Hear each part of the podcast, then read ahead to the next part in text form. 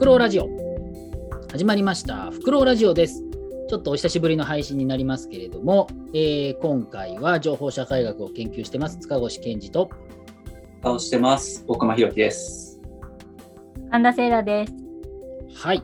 この3人、えー、最近ねあの固定のメンツになってますがこの3人で、えー、始めたいかなというふうに思っています。今日はですね、えー、最近話題のスマホ脳っていう本がありましてですねあの僕仕事の関係でスマホ脳を読んだんですよ。まあこういう情報社会学とかなんでまあなんかあれなのかなと思って読んだんだけれどもこれがね結構ことのほか面白かったというのがあってですねちょっとこの話をまあしようかなというふうに思ってます。どちらかというとねあの宮沢賢治の思想っていうことでこの袋ラジオいろんな話してきましたけれども、まあ、あの思考を変えてってわけではないですけれども、まあ、それぞれいろいろ思う、えー、面白い話こういうこの本が面白かったっていうことをですね前もちょっとねあのブックトークみたいなのしましたけれども、まあ、そういうのの拡張版ってわけではないですけれどもこれが面白かったっていう話をもうちょっとしてもいいかなというところで今回はスマホ脳の話をしたいと思いますが神田さん読んだんでしょ？うん読んだ。これすごい面白いうん。えっ、ー、と、大熊君もさらっと。さらっと読んで、な割と、なんていうのかな、知ってる情報というか、知ってることも多かったので、あ大体こういう感じかなっていうふうに想像しながら読んだんで、かなり詳細に読み込んだっていう感じでもないんですけど、まあでも面白い内容だったと思います。あの、まあ今言ってくれたみたいに、多分これ本読むとまあ、なんとなく知ってたって話が多いんですよ。これ、スウェーデンの精神科医のアンデシュ・ハンセンっていう人が書いてるんですけれども、ただまあ、えー、なかなかその切り口が面白いかなというふうに思うんですね。ただまあ断っておくと、この人が言っているそのこと脳の話とかっていうのが専門家じゃないのでどこまでが何て言うのかな学会の定説でどこまでがこの人の議論なのかっていうのはいまいちちょっと区別がつかないところがあってどうなのかなと思う部分もあるにはあるんですけれどもしかしまあ全体としてはなかなか面白いかなと思います。でねまあこの本ね一言で言っちゃうとあの僕なりにまとめて一言で言うとですねあのスマホは怖いし面白いそれだけなんですよ。スマホは怖くて恐ろしあ恐ろしくて素晴らしいものっていうこの2つで特徴づけられるかなというふうに思うんですね。まず1つはスマホってめっちゃ恐ろしいんですよ。でなぜかっていうとこれハンセンが言ってるのは、まあ、ストレスホルモンのコルチゾールってよく聞くじゃないですかなんか生活の中でコルストレスするとコルチゾールが出てみたいな。であれってそのこれもこれはあの定説でよくあるんですけれどもコルチゾールが出るときっていうのは脳みその中で闘争か闘争かっていう状態になると。闘争は戦う方の闘争と逃げる方の闘争両方、まあ、日本語として面白いんで闘争か闘争このスイッチが入るらしいんですよ。要するに、ストレスがかかった時っていうのは、脳内で、お前やべえぞっていう状況らしいんですね。そうすると、戦うか逃げるか、区別しろっていうことで、まあ、そこの、そこにバッと集中するっていうことなんですね。例えば、ヘビを見た時人間で固まっちゃうそうなんですよ。本にも書いてあるし。で、おそらくそれは、その、日々がニョロニョロして我々の祖先がいっぱい殺されてきたからだと思うので、ニョロニョロしたものを見た瞬間に、多分そこに集中するようにできてるんですよね。その時コルチゾールが出てきて不安になるんですよ。要するに不安。で不安になるんで、戦うか逃げるかはっきりしろってなる。で、これ、スイッチが押されると、睡眠とか消化とか記憶とか、すべてが後回しになるらしいんですよね。なので、ストレスが溜まると、めっちゃ食べちゃうとか、あるいは食べないとか、寝れないとか、こういうのって消化も悪くなる。これって全部後回しになっちゃうらしいんですね。つまり目の前のことに集中しろっていうことらしいんですよ。で、スマホって基本的にこストレス反応と同じようなことになっちゃうというふうにハンセンは言ってるんですね。つまり、なんかスマホ置いてピコーンとかって LINE が鳴るじゃないですか。それってなんかこう、なんていうのかな、ね、こうデートした女の子と別れてすぐピコンって来たら、あ、来たのかなって喜ぶかもしれないけど、大抵はグループ LINE とかで、あ、めんどくせえとか思いながら、だるとか思いながら、でも、見なきゃいけないから見てるってことあると思うんですよね。であるいは、ツイッター、電車座った時に、意味もなくツイッター開いちゃう人も多いと思うんですよ。僕、学生さんに授業で行くと、やっぱそういう人が多い。僕もそうなんだけれども、その時に、なんとなくトレンドチェックって見ちゃうんですけど、あれ、本当に見たいと思ってないんですよね、多くの人は。大抵。でも見ちゃう。あれって不安なんですよね。つまりそのコルチゾールみたいなものが出てきて、不安になってしまって、目の前のそのトレンドとかをチェックしなきゃなんない。えー、Twitter のじゃなくて LINE の通知は見なきゃいけないっていう感じ。自分からその見てしまう。でこれ本の中で火災報知器が常に鳴り響いてるって書いてますけれども、つまりスマホってめっちゃ不安になって常にその火災報知器が鳴ってるような状態で我々のストレス不安そういったものをスイッチをオンにさせる、まあ、デバイスですっていうふうに言ってるんですね。なんか超超分かりみが深いじゃないですか。そうでもないですか、うん、いやそうですね。基本的にこういうなんていうのかな。まあ、最新技術によって作られた機械だったりとかそれを元にして反映した文明っていうのが人間の持ってるもともとのオペレーションシステムと、まあ、こうディスコミュニケーションっていうかうまく合ってないよみたいな話っていうのはもう随分昔からたくさんそういう種類の、ね、話はあって、まあ、それが新しいタイプなのかなっていうふうにも、まあ、言えますよね。あのディスコミュニケーションというよりかはむしろめちゃくちゃ適合したっていうふうにも思ってるんですね僕はスマホが。つまり、うんまあ、なんていうの、こういうハッキングってことですけれども、人が不安に思ってしまう。そのコルチゾール出るときって、良くも悪くも集中させるんで、ストレスって別に悪いことじゃないんですよ。そこに集中してっていうことを脳内のスイッチが、こっちが言ってくれるわけだから。なので、怒られた時とか、怒鳴った時ってやっぱそっち見るじゃないですか。それは危険だからですよ。多分コルチゾール出てるんですよね。で、これをスマホでそのシステムを作っているっていうので、結局なんでそういうことさせるかっていうと SNS めっちゃ見てくれると広告見るから儲かるわけじゃないですか。でこういうのアテンション、うん、注目経済、アテンションエコノミーっていうんですけれども、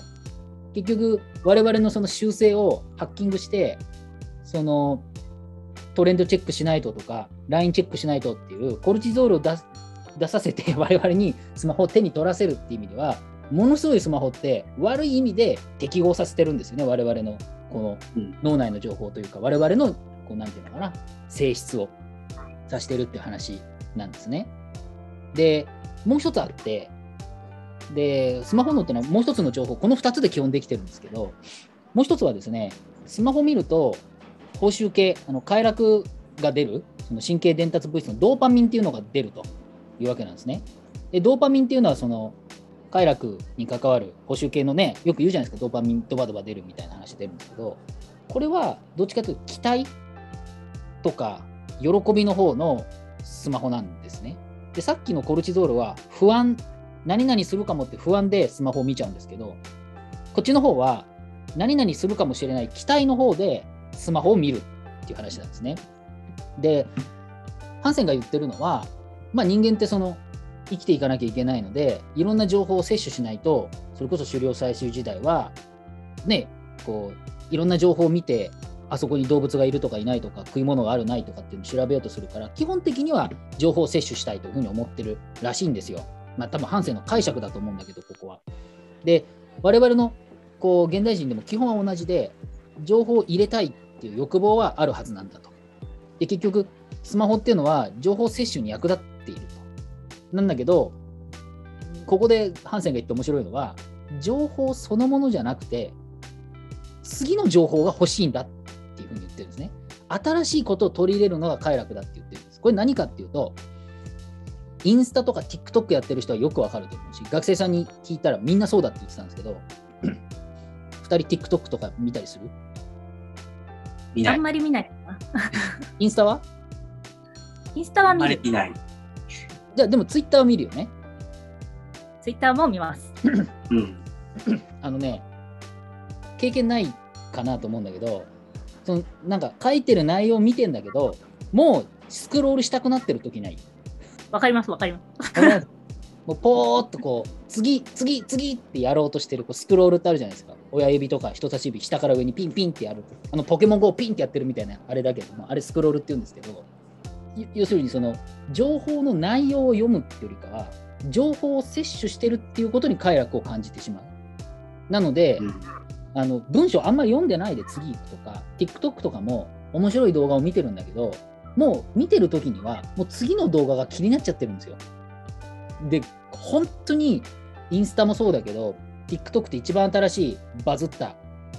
こう SNS っていうかアプリですよね世界的には非常に新しいですよね。TikTok やると分かるんですけれども次の見たくてしょうがなくなっちゃうと。でおそらくこのスクロールしてる行為そのものに快楽が宿ってしまってそこにドーパミンが出てるんだと。だから嫌でもこうなんか暇な時間にパッて TikTok とか見ちゃうと平気で1時間とか延々とスクロールしちゃうんですよ。あの SNS 無限ループ地獄って呼んでるんですけど。なんかなんていうのかな。僕なんかはそうですけど人間的に調子悪い時。例えばその締め切りが近いけどやる気が出ない時とかあるいはストレスが溜まってる時とか何でもいいんだけどなんかやる気がしない時とかって。そういう時ってなんか大大体 SNS の滞留時間が増えてる時ってなんか調子悪い時なんですよ。これは僕の実感なんですけど、でも多くの人みんなそうだと思うんですけどスクロールしちゃってることでドーパミンが出ちゃうっていう話。なのでまとめるとスマホを使うと不安の方でもスマホを見ちゃう。コルチゾール、えー楽しい。ドーパミンが出る方でもスマホを見ちゃう。でスマホ脳っていうのは、まあ、まさにこの両方期待と不安両方をずっとこうなんていうのかなせっつかれている。両方の観点から我々はスマホに使われていて結局スマホばっかを見てしまうと。これは危険ですよね。っていうことを言ってる本なんですよ。なんかそう聞くとおおって思いますよね。報酬系の部分の話で言うともう一個加えたいのがそのなんかこれハンセンだけが言ってることじゃないと思うけど人間ってマルチタスクに適してないあの実は人間の本質というか本能的にはマルチタスクっていうのはあのちゃんと集中してる時よりも、まあ、効率は下がってるし記憶力とかも低下してるはずなんだけれどマルチタスクってあの結構できてるって思ってる人とかあとマルチタスクマルチタスク派みたいな人たちがいると思うんだけれど、まあ、実は私もそうなんだけれどなんか同時に10冊の本を並行して読んだりとかって普段から全然しててでただそのマルチタスクっていうのは実はあの記憶には定着してないし集中もあの1個の本をずっと読んでる時とかよりは集中してない。っていうのは分かっててでもなんでマルチタスクってじゃあなんかややりたくなっちゃうのかっていうとやっぱりその人間が狩猟民族だった時狩猟採集時代の時に進化した脳ではこう常にいろんなところに気が散ってる状態のあのものだけが生き残ってきたっていうこう私たちの今生きている人間たちにはもうプログラミングされているなんか本能みたいなのがそういう気気が散っているものがこうこう敵とかに食われずに生き残ってきたみたいなのがあってだからこう気が散っているっていうことがそれこそさっき言ったそのドーパミンみたいな気が散っているっていうことはいいことだみたいな風にこう体がプログラムされていて喜びを感じるようなこう物質を出しているっていう風にこう言言われていてでだから実際は集中力も効率も全部低下しているのにマルチタスクをやっているとなんかやっている気になったりこう快楽のように感じてしまうことがあるのは、まあ、本能的にそういうふうにプログラムされているからだっていうのうん。が、まあここの本にも書いてあるし結構これって他の本にも書いてあることでなんでこれ面白いなと思うのがっていうのはそのスマホのがなんかニュースピックスかなんかで取り上げられた時に、あの堀江貴文があの堀江門がそれに対してコメントしててその記事に対して。ということはスマホに適したニュータイプにスマスマホに対応したニュータイプになればいいってわけですね。みたいなコメントをしてたんですよ。でけどそれをおそれを言ってることおかしくてっていうのもこのハンセンはこの本の中で3回ぐらいあのテクノロジーに人間はなれればいいんだっていうのではなくてそれは間違ってる。テクノロジーはあの私たちに私たちにテクノロジーの方が私たちに対応するべきであって私たちがテクノロジーに対応するのは間違ってるって3回ぐらい言ってるんですよ この本の中で。だからでただこのスマホのがこう何て言うんだろうその一筋縄じゃないのはだからスマホって使わない方がいいよねとかはい今すぐスマホは箱の中にしまって部屋の隅に追いやりましょうみたいなことを言ってるわけじゃなくてだから本当にスマホはこんな風に悪影響もあるし本能的に抗えない部分もあるしけど私たちはもうこのテクノロジーを捨てては生きていけないんだからさあどうしましょうみたいな感じで問いかけられてるわけ。だから、うん、だから堀江門が言ったようなということはスマホに適したニュータイプになればいいっていうのは逆でそうじゃなくて だってそもそもそのもう本能的にこういう物質が出るようになってしまうとかっていう状態をニュータイプになればいいっていうような簡単な言葉で 簡単な意識でこう本能を変えられるわけじゃないんだからそれこそ遺伝子操作とかしてこういう状況の時にこういう物質が出ないようにする。そういうふうにプログラミングされたこうなんかあのメイキングチャイルドみたいな そういうそういう操作をするのであればニュータイプになるのかもしれないけど今私たちがじゃあどうするのかって言ったらそういう遺伝子操作的なことはできないんだったら分かった上でどういうふうに生活に取り入れるのかがあのうまく使いこなすそれしか方法はないという。ハンセンなんかはそういうふうに言っていますよね。今のはそのよく言われる技術決定論みたいなその技術が全部社会を変えるみたいな、まあ、技術が先行人間に先行してるのか要するにその 技術に使われるのか人間が技術を使うのかっていう、まあ、結構古典的な対立がずっとあるんですよ。それはもうプロメテウスじゃないけど火が生まれた時からそれをどうするのかっていうふうに技術の周りで我々がどうするのかっていう考えていかなきゃいけない問題なんだけれどもその少なくともスマホに今はなんかしなきゃ使われちゃってるもっと言えば、まあ、スマホ作ってる GAFA とかですよねあるいはそのサービスを展開してる GAFA とかに使われすぎているしあのなんかね結局そのマルチタスク実際本当にそうでそのネットサーフィンとかしていっぱい情報入れても情報を摂取したっていうことの快楽はあるけど多分記憶力としては相当低いんですよね。でやっぱりそれは時間の問題があってやっぱり、えっと、英語の辞書とかも紙の辞書で apple apple apple とかって言いながら調べるのかパツッとね電子辞書で調べるのかやっぱり記憶の定着が全然違うしあとやっぱり本読んだりとか勉強してる時にちょこっとでスマホでピコーンってやってそれなんか返信したりとかするとそれだけでなんていうのかな元いた読んでいた状態に戻るのになんか10分とか15分かかっちゃうんですってね。一回そのアクセル止めちゃうとブレーキかけちゃうとその他のものが入ってきちゃうと戻るのに時間かかる。それでその集中力が持たないっていう話があってで実際にそのこれ北海道大学の研究でもあるんですけれどもなんかねスマホを手元に置いておくとその簡単な計算作業とかがなんか1割だか2割なんか下がっちゃうんだよねあのテスコアが。でポケットに入れてもダメらしいんですよ。必要なのは隣の電源をオフにして隣の部屋に置くっていうしかダメらしいんですね。あの他の人のスマホでも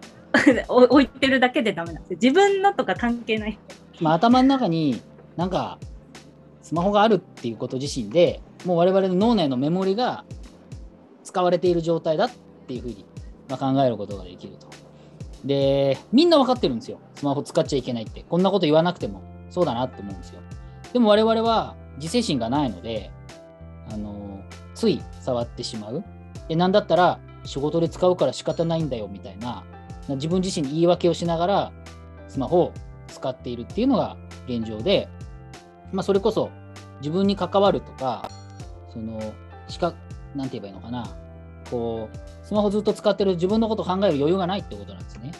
あるいはその自分のことをもうちょっと、例えば就職前で自分のことをね、自己分析しようっていう時にどうしようっていう時に、自分のこと考えるんじゃなくて、まずスマホで自己分析って検索するみたいな、それで2、3時間経っていて、何もわからないみたいな、側だけ分かったみたいな話が、まあ、典型的な話だと思うんですよね。そうすると、何年か前に僕も記事で書いたけど、なんか、資格を取りましょうとか、なんかね、こうデジタルデトックスしましょうとか、資格取りましょう、いい健康的な生活をしましょう、これ食べましょうとか、そういうことたくさん自分のことに関して、これしなさい、あれしなさいってみんなは言うんだけど、でそういうふうにすごく言われてるけれども、本当の意味で自分のことを考える時間とか、何か外のものに触れる時間っていうのは、多分現代が一番少ないんじゃないの？逆説的にっていうふうにも思うんですよね。で、まさにそれは、このフクロウラジオでずっと喋ってきたようなコンテンツをどういうふうに見るか、舐め回すように見るとか、その、意味あるものとして見るのか単に情報摂取として見るのかでやっぱり僕なんかも何度も言うように1.5倍とかで動画見ちゃうからそういう意味では何て言うのかな情報摂取って意味でのスマホ脳的な思考もあると思うんだけれどもうーんなんか全面的に悪いとは思わないんですねスマホを使うことが。でもさっきまさにその神田さんが言ったみたいにじゃあどう使うのかっていうことで簡略化できるものは簡略化して本当は時間かけなきゃいけないものは多分スマホ外してあるいは映画も1倍であるいは映画館でちゃんと映画館ってもう拘束されるから見ちゃうわけですよね。でそういうものをどういうふうに自分でコントロールできるかっていうことが、まあ、問われてるっていう話なんだと思うんですよね。大熊君はあれですかね、あんまりスマホ使わずに生活できてるタイプですか？それこそ作品作るときってめっちゃむず集中しないといけないんじゃないの？わかんないけど。いや、でも結構、あの、ネットフリックスでドラマとか流しながら作品作ってたりもするし、まあでも、うん、なんか最近の俺のスマホの主な使い方は、まあ YouTube とかで、なんか行ったことない都市のお気に入りの場所は結構ソウルなんだけど、ソウルの街の情景をひたすらこう映像で撮り続けてるっていう動画、それは雨が降ってきたりとかっていう、情報摂取っていうよりは、なんかただそこの場所が流れてるみたいな、そういうような動画を、まあ、収集することに主にスマホを利用してたりはするから、だからそういう意味ではなんかこう、せっつくように、何かに駆り立てられるようにこうスマホみたいなのが薄いかもしれない、まあなんか何もない状態っていうのが耐えられないんだよね、人間って多分。有益であり続けないと淘汰されるみたいな脅迫神経みたいなのがあって、なんかね、面白いのが、今話聞いてて思い出したのが、その、そのね、何もない状態に耐えられないとか、なんかこう器が空いてたら、空の器があったら、なんかそこにこう入れたくなるっていうか、あの、ツイッターのアカウントで、伝説怪獣ウーっていうアカウントがあるの知ってます？知らない。知らない。知らないよ。あのね、ウルトラマンに出てきた、ウルトラマンの第30話かな、あの出てきた怪獣なんだけど、あの雪男が巨大化したみたいなあの感じなんだけど、そのアカウントは、ただ一言、うーっていう、その伝説怪獣うーの鳴き声だけをツイートし続けるアカウントで、もう1時間に1回ぐらい、うー、うー、うーって、ずーっとうーだけしかつぶやいてるアカウントなんだけど、なんかね、リプライとかものすごいついてるんですよ。うー、今日は仕事で嫌なことがあったよとか、まあ、眠れないからうー癒してよとか、うーはうーしか言ってないのに、そこには何もないのに、あのね、本当にね、そこに人がブワーっと群がっているあの感じとかって、うーん、なんていうか、スマホのここに極まれりだなとか、今ね、聞きながらこう思ったりとかして、でもでもさ、それさ、あれじゃない？人形に話し、ごめんそれってさ、そっか、なんか人形に話しかけるみたいなことなんじゃないのかな。まあそうかもしれない。なんかその違うのか。要するにまあ人間のね、特まあ、人間のそのやっぱり脳の特性だよね。だからスマホじゃなかったとしても何もないところに何かを見出すとか、たまたまでしかないところに必然を見出そうとするっていうのは、やっぱり人間のやっぱり頭のその、なんか基本的なその能力だとは思うから、それがスマホとこうジョイントした時に、なんかちょっととんでもない暴走を始めてしまうっていうふうな、まあそういう整理はできるのかなとか。なんか、あれじゃないですか、その、こう壁打ち？なんかテニスで壁打ちって、こうパッと打ってるだけなのにいろんな方向に行って自分が動くから、壁打ちって実はなんか認知症予防とかにめっちゃいいんですよね。だからお年寄りは実は壁打ちの方がいいって言われてるんですよ。要するに予測不能な方向に行くから、ものすごいその神経が鍛えられるそうなんですけれども、なんかその、人形に話しかける人って結構いるんですよ。ちっちゃい子供だけじゃなくて。でそれはその自分の状況をなんか察知するみたいな話で、例えばその小公女っていう小説がありますけど、小公女セーラのあの小公女、バーネットの。あれも一節、まさに人形にずっと喋りかけるんだけれども、その自分の調子によって、なんかその人形が何か言った時に、いい感じに返してくれてるのか、なんか、おなんかバカにしてるに見て、すごい調子悪かった時に主人公のセーラが、あんた人形でしょとかってぶん投げたりすることがあって、ごめんねとかってシーンがあるんだけど、結局それって主人公が追い詰められてる時なんですよ。だから、そその物に話しかける、まあ、ピグマリオンだけど物に話しかけるっていうのはその自分の合わせ鏡になっていてそれによってこう自分を調節するみたいなううーはなんかそう まあ多くの人は適当に遊んでるだけかもしれないけどそういうふうにいやでもね、ウーに話しかけ、ウーに話しかけてる人は、やっぱ今塚越さんの話聞いて思ったのは、あ、確かにみんな追い込まれてる人なんだなっていうふうに。なんとか自分を奮い立たせようとしてるというかうん、その「う」って要するに文字情報としては「う」でしかないわけでしょ？ウーでしかない。それがぶ文脈ないわけじゃんあの小説の中のさ一節じゃないからただの「う」だからその「う」をどう見えるかっていうことはでもね結構大事だと思ってて結局うん。自分に関わるっていう時にそのただただ「う」は単なる情報じゃなくて多分その関わり方の一つのあり方だからもしかしたらコンピューターと人間のいいやり方って何でもコンピューターが100%の回答してくれるんじゃなくて同じことしか言わない。いわゆるロボ、うん。弱いロボットみたいな話だけどそういうものから自己調整する？要するに鏡としてのウー わかんない。俺、ウーが何なのか確かにね、全くわからないそういう、そういう意味だと、確かにウーはいいのかもしれない。なんか、あのね、いや、話を、いや、僕、なんでこの話したかっていうと、その今、本を書いてて、強調で、で、コンティファイドセルフって言って、その自分の情情報、その血糖値とか、なんとかっていうのを、こう、トラッキングする、データ化して、自分と関わっていくっていうような、あのー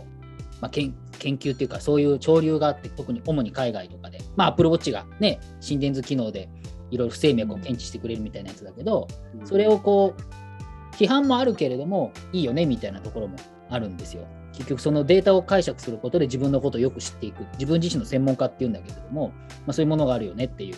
話があってそれってそのスマホに使われてるっていうよりかはスマホまあ使い倒すというかスマホとうまく関わっていくっていう方向だと思うんだけれどもでも現実問題今の社会って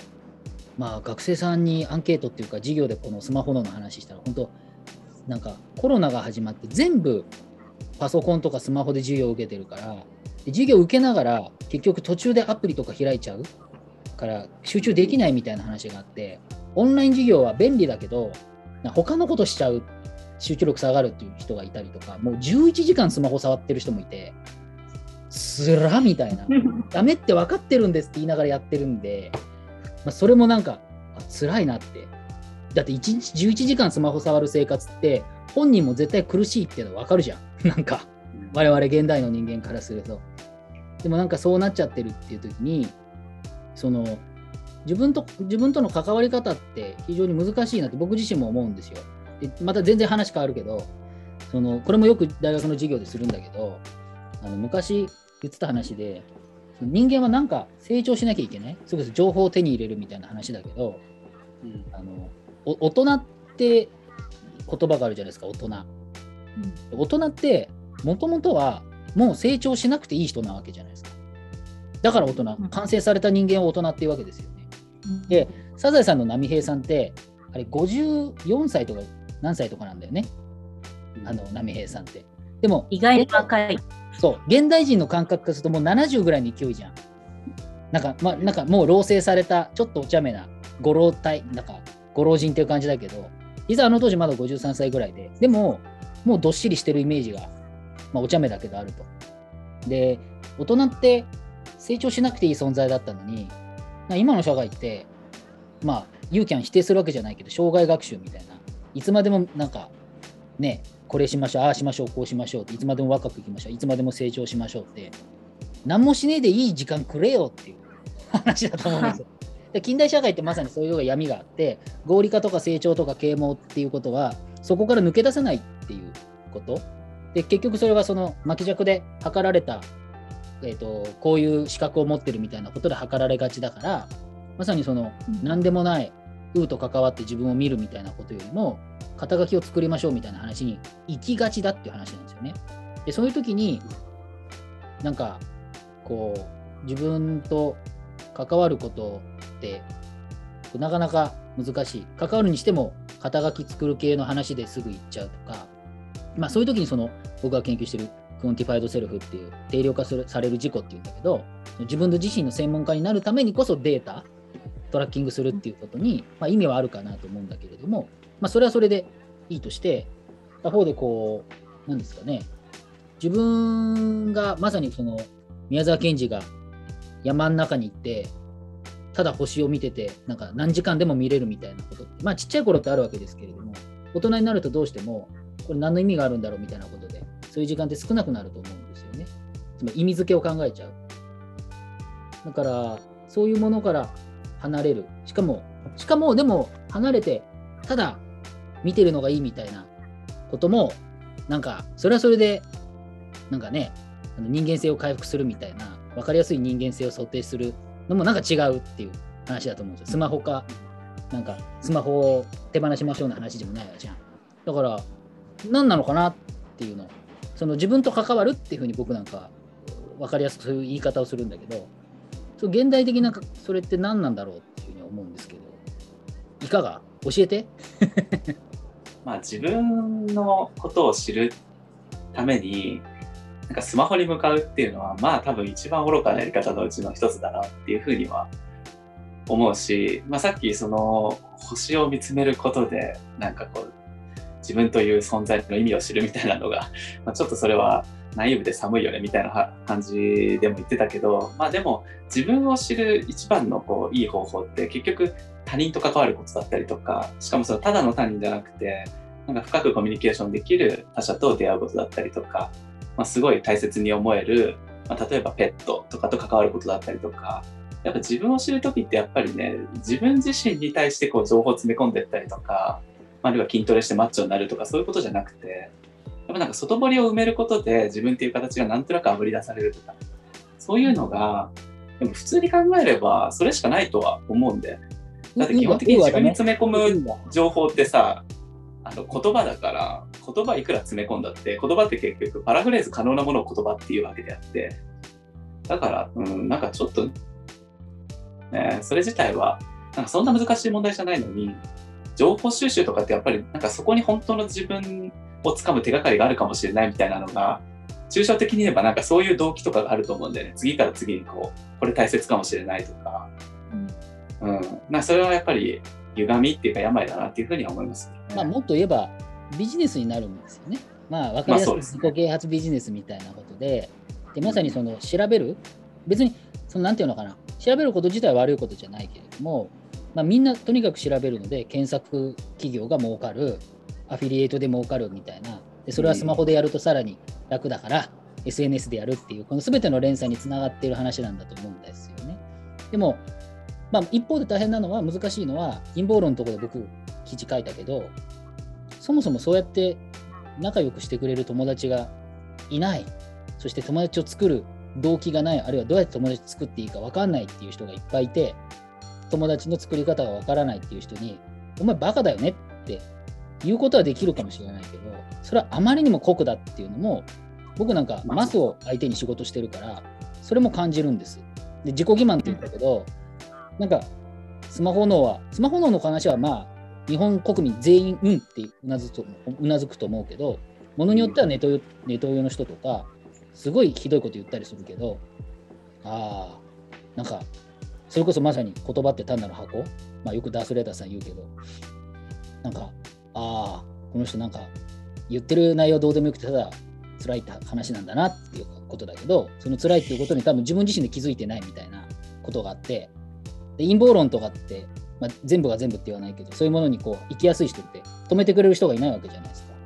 それはお前のせいだっていうのもあるかもしれないけど、まあまあ政府環境の話だったりとか、まあいろんなことがあるわけですよね。全部が全部その人のせいじゃなかったりすると。と言い切れない部分があったりするときに、まあやっぱり、やっぱスマホ触っちゃうよね。そういう人はずっとね。この悪循環厳しいよねっていうふうに、情報社会学者としてはやっぱり頭抱えるんですよね。あのさっき塚越さんが言ってたあの生徒でねずっと触ってる人がいて11時間とか触っちゃってもう自分でもダメだって分かってるんですっていうようなレベルの人とかっていうのはただ自分でダメだって思いながら触ってるってだけでまだなんか救いようがあるんじゃないかなっていう気はするんだけれど、知的ななんか的な意味では分かって自分でダメだダメだでも制御できないっって いう意識がある。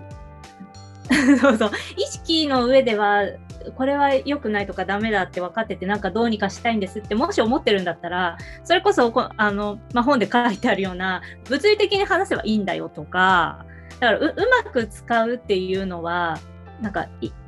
意識してどうにかなるものじゃないんだったら環境をこういうふうに整えればこういう結果が出ますよみたいな話で。だからももっと闇深いのはなんか本当に本当に自分の意思でやってるんだって思いながらでも実はそういう SNS の企業とかに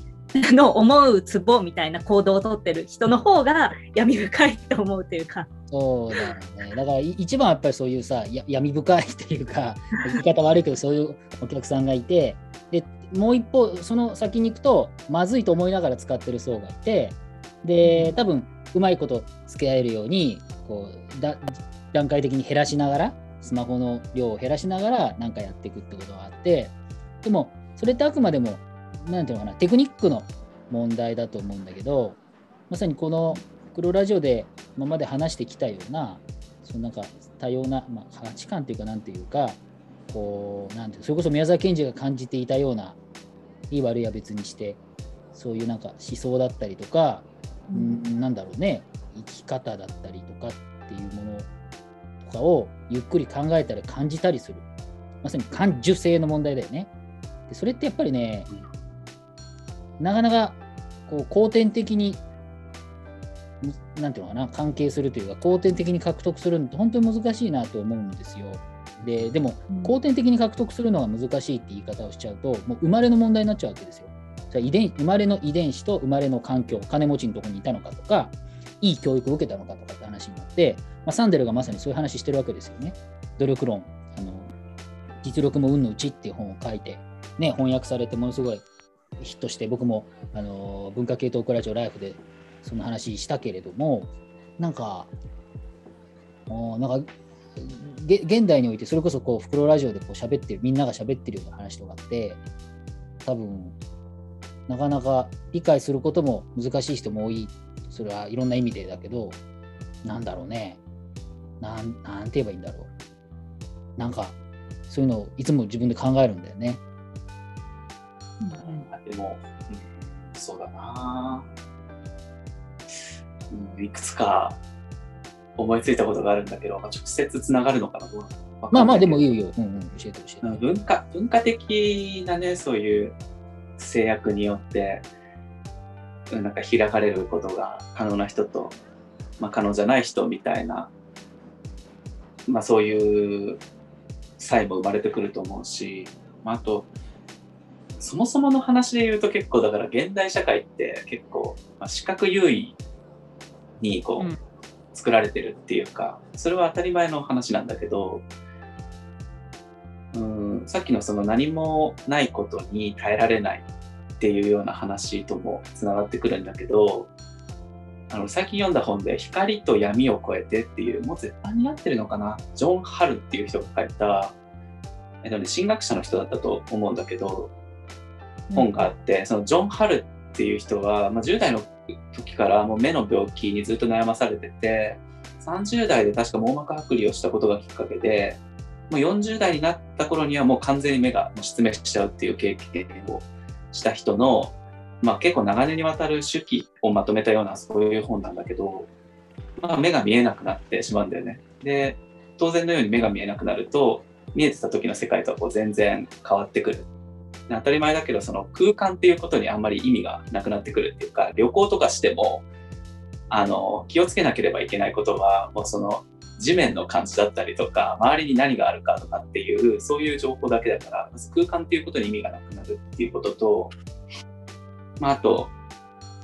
一定の速度で歩かないと自分がどういうふうにどこを歩いてるかっていうことが把握できなくなっちゃうから急いで走るとかゆっくりと走るあゆっくりと歩くとかっていうことが完全にできなくなってしまうんだよ。そういう意味で時間の概念もなくなる。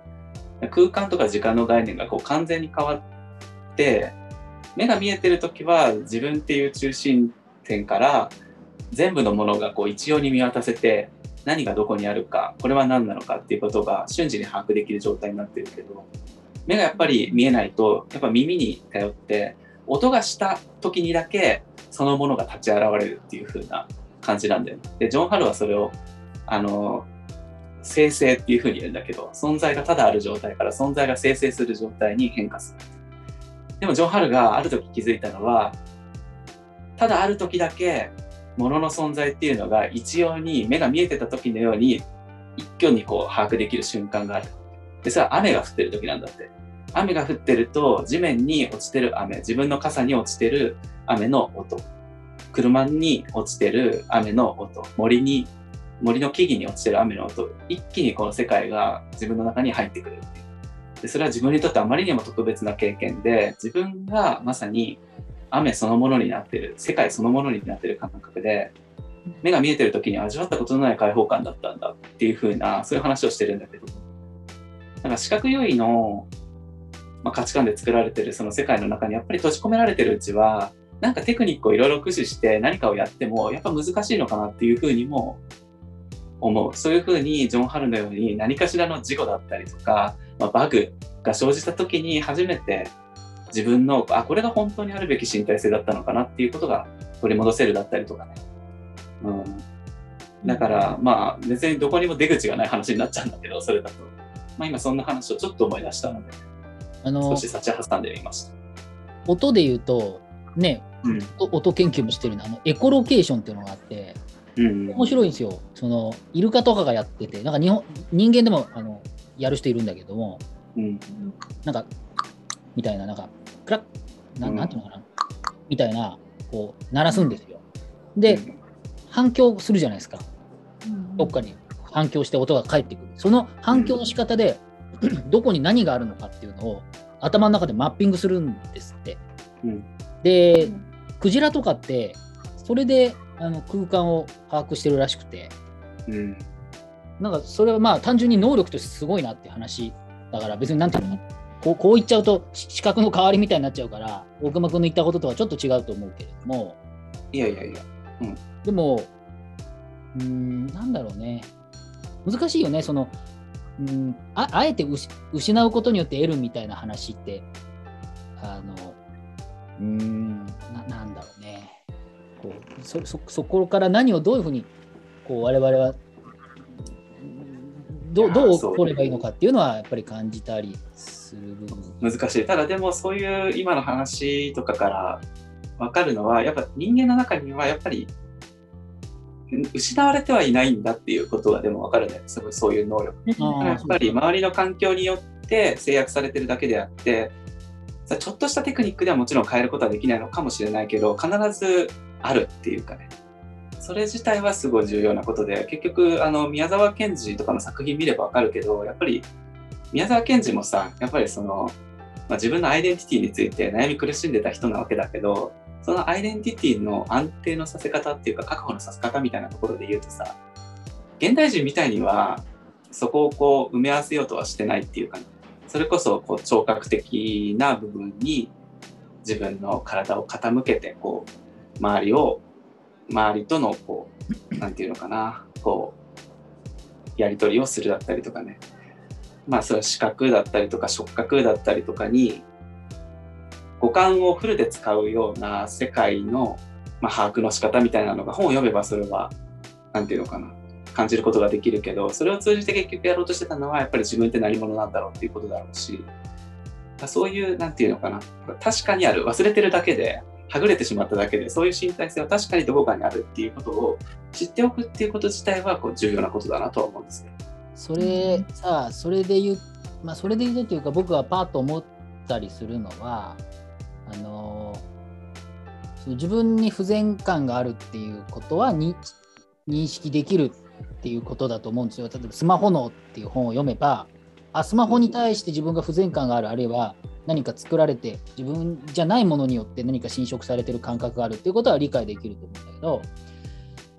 僕の問いはそのじゃあどうするみたいな話ですよね。で今それで今いろんな話になってきてると思うんだけどなんかパッと思ったのはそういえば「エヴァンゲリオン」ってあの、うん、不全をいかに埋めるかって話だったような気がしていて、うん、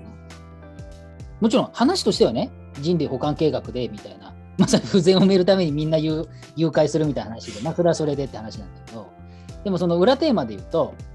その庵野秀明っていう人は、こう宮崎駿だったり富野義行だったりとか、先人が作ってきたものが越えられない壁があって、オリジナリティがあって、でその真似はできるけど、なんか先がないみたいな、自分にとってはモノマネはできるけど、それ以上先ができないみたいなことで結構苦しんでたみたいなことはよく知られていることで、そうするとなんかこう、あれはやっぱりあの人の作家性だからやっぱ天才だとは思うけど、うん。なんかこうやりきってみたっていうことが、エヴァンゲリオンなんでいびつな、しかしまあ傑作だと思うし、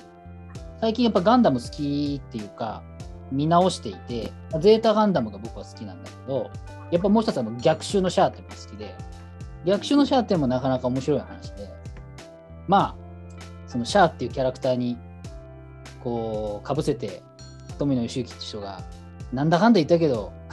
まあ、お母さんが欲しかったみたいな話言って終わるんですよ。もううんしょうもねえ話っちゃしょうもねえ話なんです。それで宇宙の何十億人みたいな人が大変なことになるんだけど。でもなんかそれはその、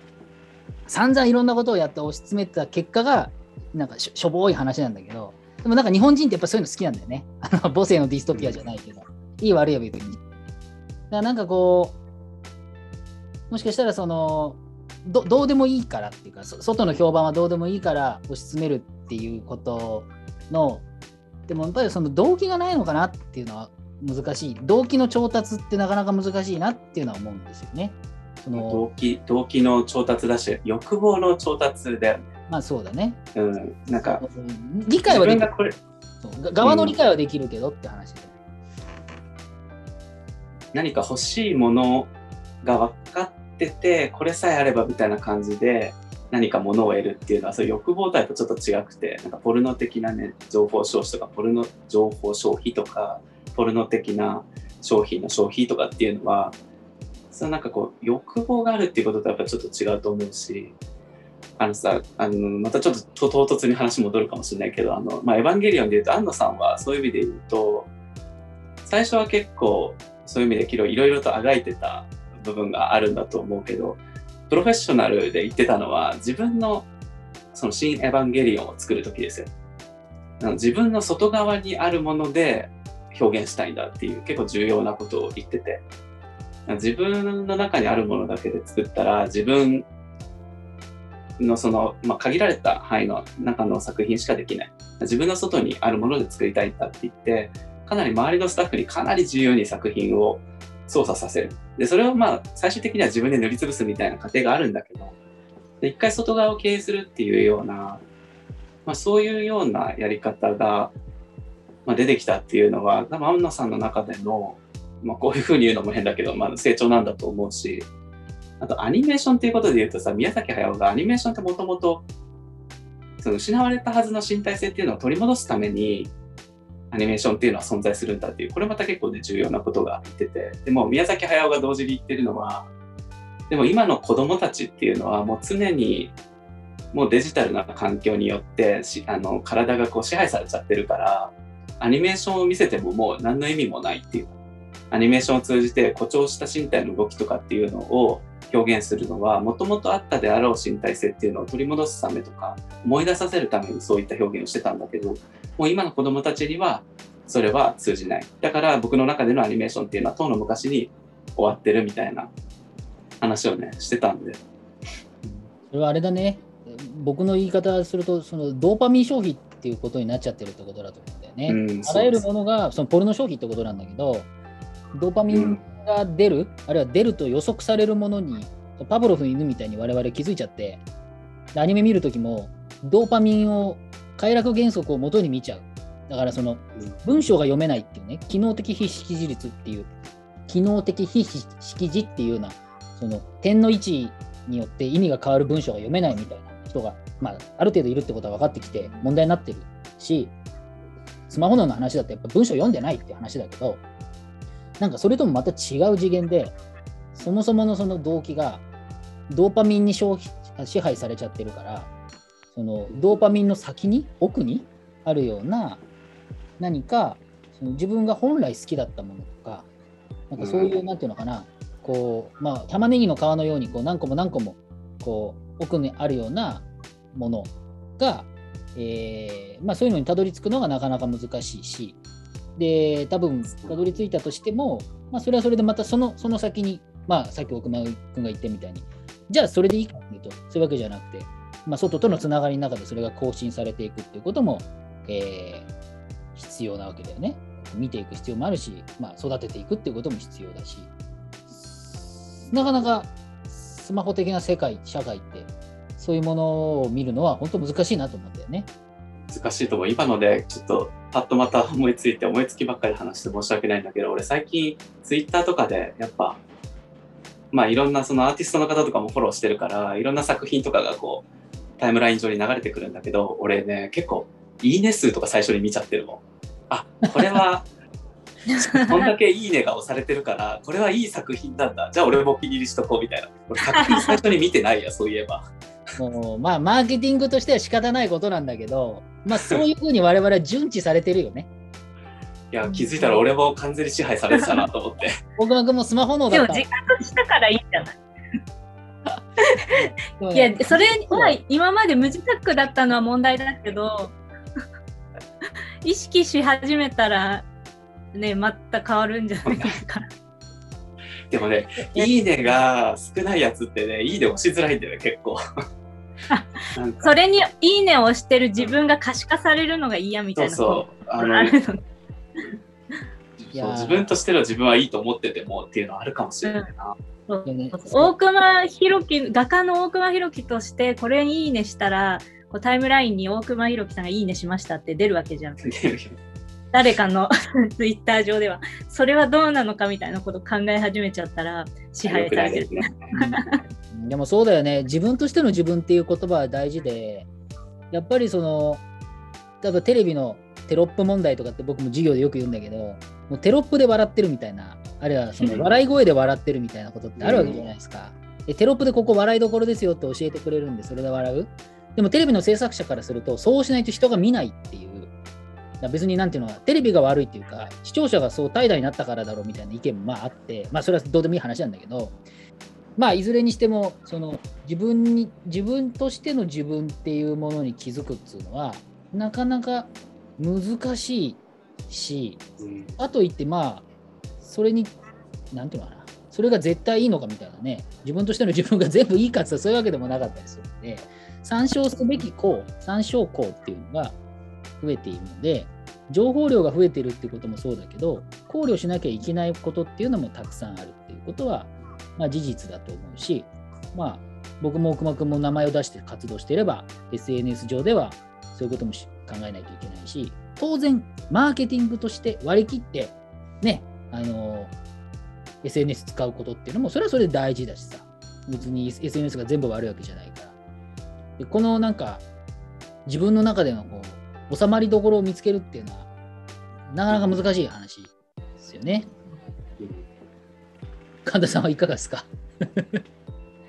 いやーあのちょっとささっきちょっと前の話に戻るけどさ大熊さんがささっき言ったジョンジョン・ハン。ジョンハル。ンジョン・ハルって人のあの、ね、目が見えなくなった後雨の世界でっていう話。あ あれでさ思い出したんだけどなんか私自分の生きていく中でこうやろうとしてる日課というか自分の中の テーマがあの身体感覚を拡張するっていうのが一つうん。自分の課題でいつも。こういかに自分の身体感覚を自分の体よりもっと広い範囲に広げられるかみたいなのをなんかトレーニングみたいな感じで 割と普段意識してて。でこれはあの前部活で合気道をやってたんだけどその時にもやっぱりそういうことを言われたのよ。その合気道ってあのこう体だけじゃなくて木刀を使って、まあ、剣術みたいなあの技を練習する項目もあるんだけれどそのね木刀を、まあ、何百回とこう振るわけよあの剣道みたいに。で、それでもちろん型があってその木刀を使って型もやるんだけれどその時にやっぱり剣と自分は別のものだって意識したらうまくできなくてで、うん。もう木刀の先までえ柄のところから先のところまでも自分の体と一体化してるみたいな風に意識しあのピタッと意識できた時になんか本当に決まるみたいな技とか型がっていう風にまあ言われていたこともあるし自分でもそう思っていてなんか自分でうわ今史上最高にこうできたできたというかなんかなんだろう剣の先まで木刀の先まで自分の体と一体化してるって思える瞬間が確かに来るんだよね。本当に稀にだけど、うん、そういうふうに思える瞬間があってその時はもう絶対に失敗しないというかでしかもその体験がものすごく何て言うか恍惚とした瞬間というかあの本当に思考の領域になんか触れたみたいな気持ちになれる瞬間っていうのがあってで多分それってそういう剣術とかだけじゃなくて道具使うスポーツとかなんか仏刀とかでもそうだと思うけど多分自分の身体感覚が本当に自分の体だけじゃなくてあの、ま、これなんかね前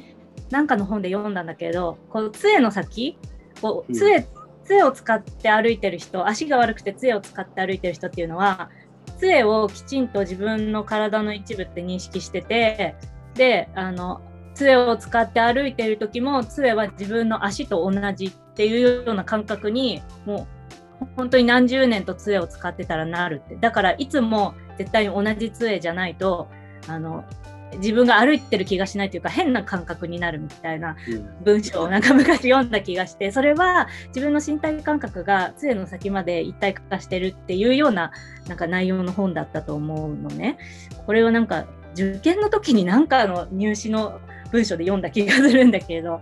でそれそれ結構ずっと頭に残ってて。で自分でもやっぱりそういう何かあの道具を使ってって何かをやってる時に本当にその道具が自分と一体化してると思った瞬間に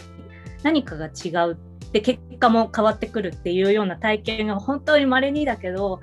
何回かあった時にやっぱり自分それはその瞬間は自分の身体感覚が拡張したっていうふうに私は 自分で勝手に言っててでそのさっきの雨の話っていうのもやっぱりあの目が見えない中で雨の音でこう景色がバーッと目の前に広がったっていうのは、本当にその瞬間雨が降ってる範囲が全部自分の身体感覚になったんだなっていう、うん、身体感覚がその雨の広範囲の領域でこう広がったんだなっていうのですそこまでの広さは経験したことないけれどあのそういうことはありうるっていうふうに思って。それは全然あるよ。いっぱいあるいっぱいある。うん、あの逆に言えば原始痛ってさ逆もあるじゃん。あの手を失っちゃった人がさ腕とか足を失っちゃった人がさ、うん、あの実際ないんだけどその腕が痛む感じがするって。あれってずっとその腕がある生活が当たり前だったからそこにあるものとして考えているから痛みを勝手に感じちゃうわけだよね。うんうんうんうんまあ、あと、まあ、神田さんのその、まあ、身体性の拡張ってことじゃないけど、まあ、でもやっぱエンパシーとかもやっぱそうだからね。同感能力とかもさやっぱ自分にとって大切な人が苦しんでたら自分が苦しくなるとかさ。昔ねうちのてかうちとか俺の結構近い知り合いがお腹痛くて盲腸だったのかな苦しんでた時。子供の時だったからなんかしなきゃ俺もすぐお腹が痛くなってきてとか、うん、とかね、まあ、そういうのはまあ割とありふれた話でもあるけど、うん、実はそういう瞬間が結構まあ大事だったりするんだなとかやっぱ今になって思ったりするよなんかさ「ハンターハンター」でさ「ハンターハンター」の漫画でさ、うん、なんか、あれグリードアイランドかなっていう島でこう修行するんですよ。ゴンとキルの主人公たちが。うん、で、最初は手でオーラ、オーラっていうのがある世界なんだけど、まあ、木だよね。木、ドラゴンボールでいうとその木を使って、こう、めちゃめちゃ、その、なんていうのかな、土を掘り進むのよ。なんか、トンネルを作る、作れって言われて、バーって掘ってんだけど、めちゃめちゃ進まないわけ、力入れても。どうすればいいかなって、最初はシャベルを使って、シャベルをこうやってやってるんだけど、その手にオーラを入れてシャベルを使ってるんだけど、ある時気づくんだよね。あのシャベルにまでオーラをグッて入れれば、シャベルと体が一体化して、ものすごい掘れるようになるわけ。うん、で今まさにその身体の延長線上にシャベルと一体化するってことなんでね。でまあ、まあ、その結果めちゃめちゃすぐ疲れちゃうんだけど オーラの量が増えちゃうからすぐ疲れちゃうってオチはあるんだけれどもでもなんかその世界と広がるっていうことってその雨とその拡張っていうことでもあるし世界と自分がつながったっていう感覚なんだと思うんだよねそれはそのうんエンパシーもそうだけど、でつながった感覚ってなるとその自分なんだけど自分が外にあるみたいなさよくなんか野球選手がゾーンに入るっていう時ってあるっていうじゃないですかうん。そのピッチャーの人が本当にゾーンに入ってる時はピッチャーとして自分はこう投げてるんだけど上から自分をカメラで覗いてる自分がいるっていうふうに言うんだよね。うん。でそのそうするとなんかうまく操作できるっていう瞬間があるみたいでそれってなんかその自分が二重になってるんだけど多分広い意味ではゾーンに入って拡張するっていうことだと思うしで我々はそうやってその拡張していくっていうことでもしかしたらこうなんかうまいことやってたかもしれないしで全然話ちょっとだけ変わっちゃうかもしれないけど僕よく好きな話でリチャード・ドーキンスの延長された表現系って本があるけどその自分の遺伝子を増やすときにその確かミツバチだったかな？そのはうん花は自分の子孫を増やすときにそのミミツバチが甘い蜜を吸ってくれてでそのミツバチがどっか飛んでってまたどっかで受粉して自分の子孫が花にとっては増えるわけだよね。ってなると自分が蜜を甘くしたりとかすることとそれでその蜂がそれを吸ってくれるっていうことは蜂も広い意味で自分の一部なんだっていうふうに捉える。まあ一時的にだけどそれはその延長された表現だからその花の表現花という存在が広がったって意味でまあまあ食物連鎖っていうかさ社会の連鎖のことを、まあ、美しく、えーね、ドーキンスがそういうふうに描いているところがあってこれなかなか美しい表現だなと思って僕はすごく好きなんだけれどもなんかなんでこんな話になってるかもう覚えてないけど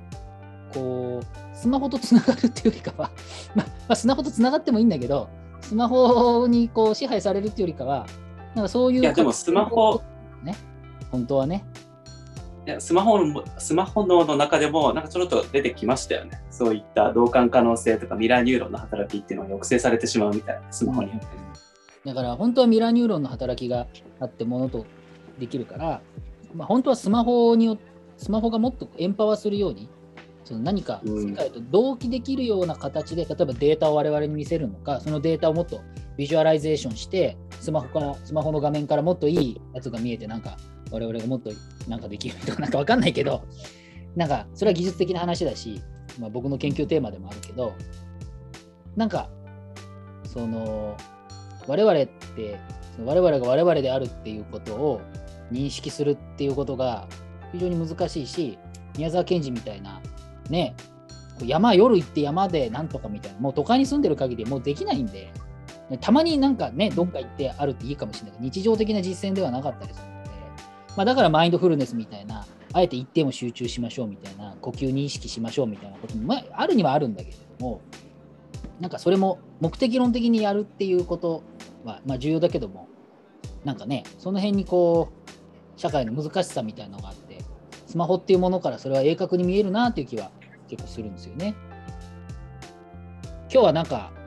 スマホの話からいろんな話になりましたが、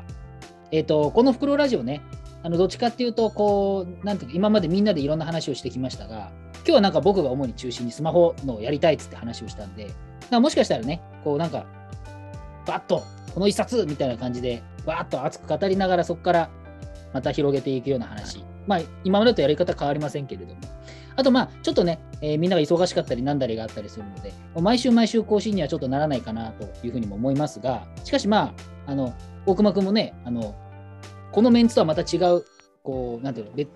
別別の枠枠でというか、スペシャル版？番外編？番外番外編みたいな。みたいな形で、まあ、でもこの袋ラジオのプラットフォームの中でいろんな配信があったりとか、まあね、あの半年ぐらいずっと毎週更新して、下半期はまた違う展開もみんなで考えたりとかしているので、またいろんなやり方があるかなと思いますが、えーぜひ、えーいろいろね、聞いていただければよろしいかなというふうに思います。はい、ということで、今日はこんな感じで、えースマホの話、皆さん、スマホとうまい関係を取りましょうということで、えースマホを触りながらね、えーまだ触ってしまってますけれども、ちょっと距離を取りながら、今日は終わりにしたいと思います。ということで、えー本日ありがとうございました。フクロウラジオでした。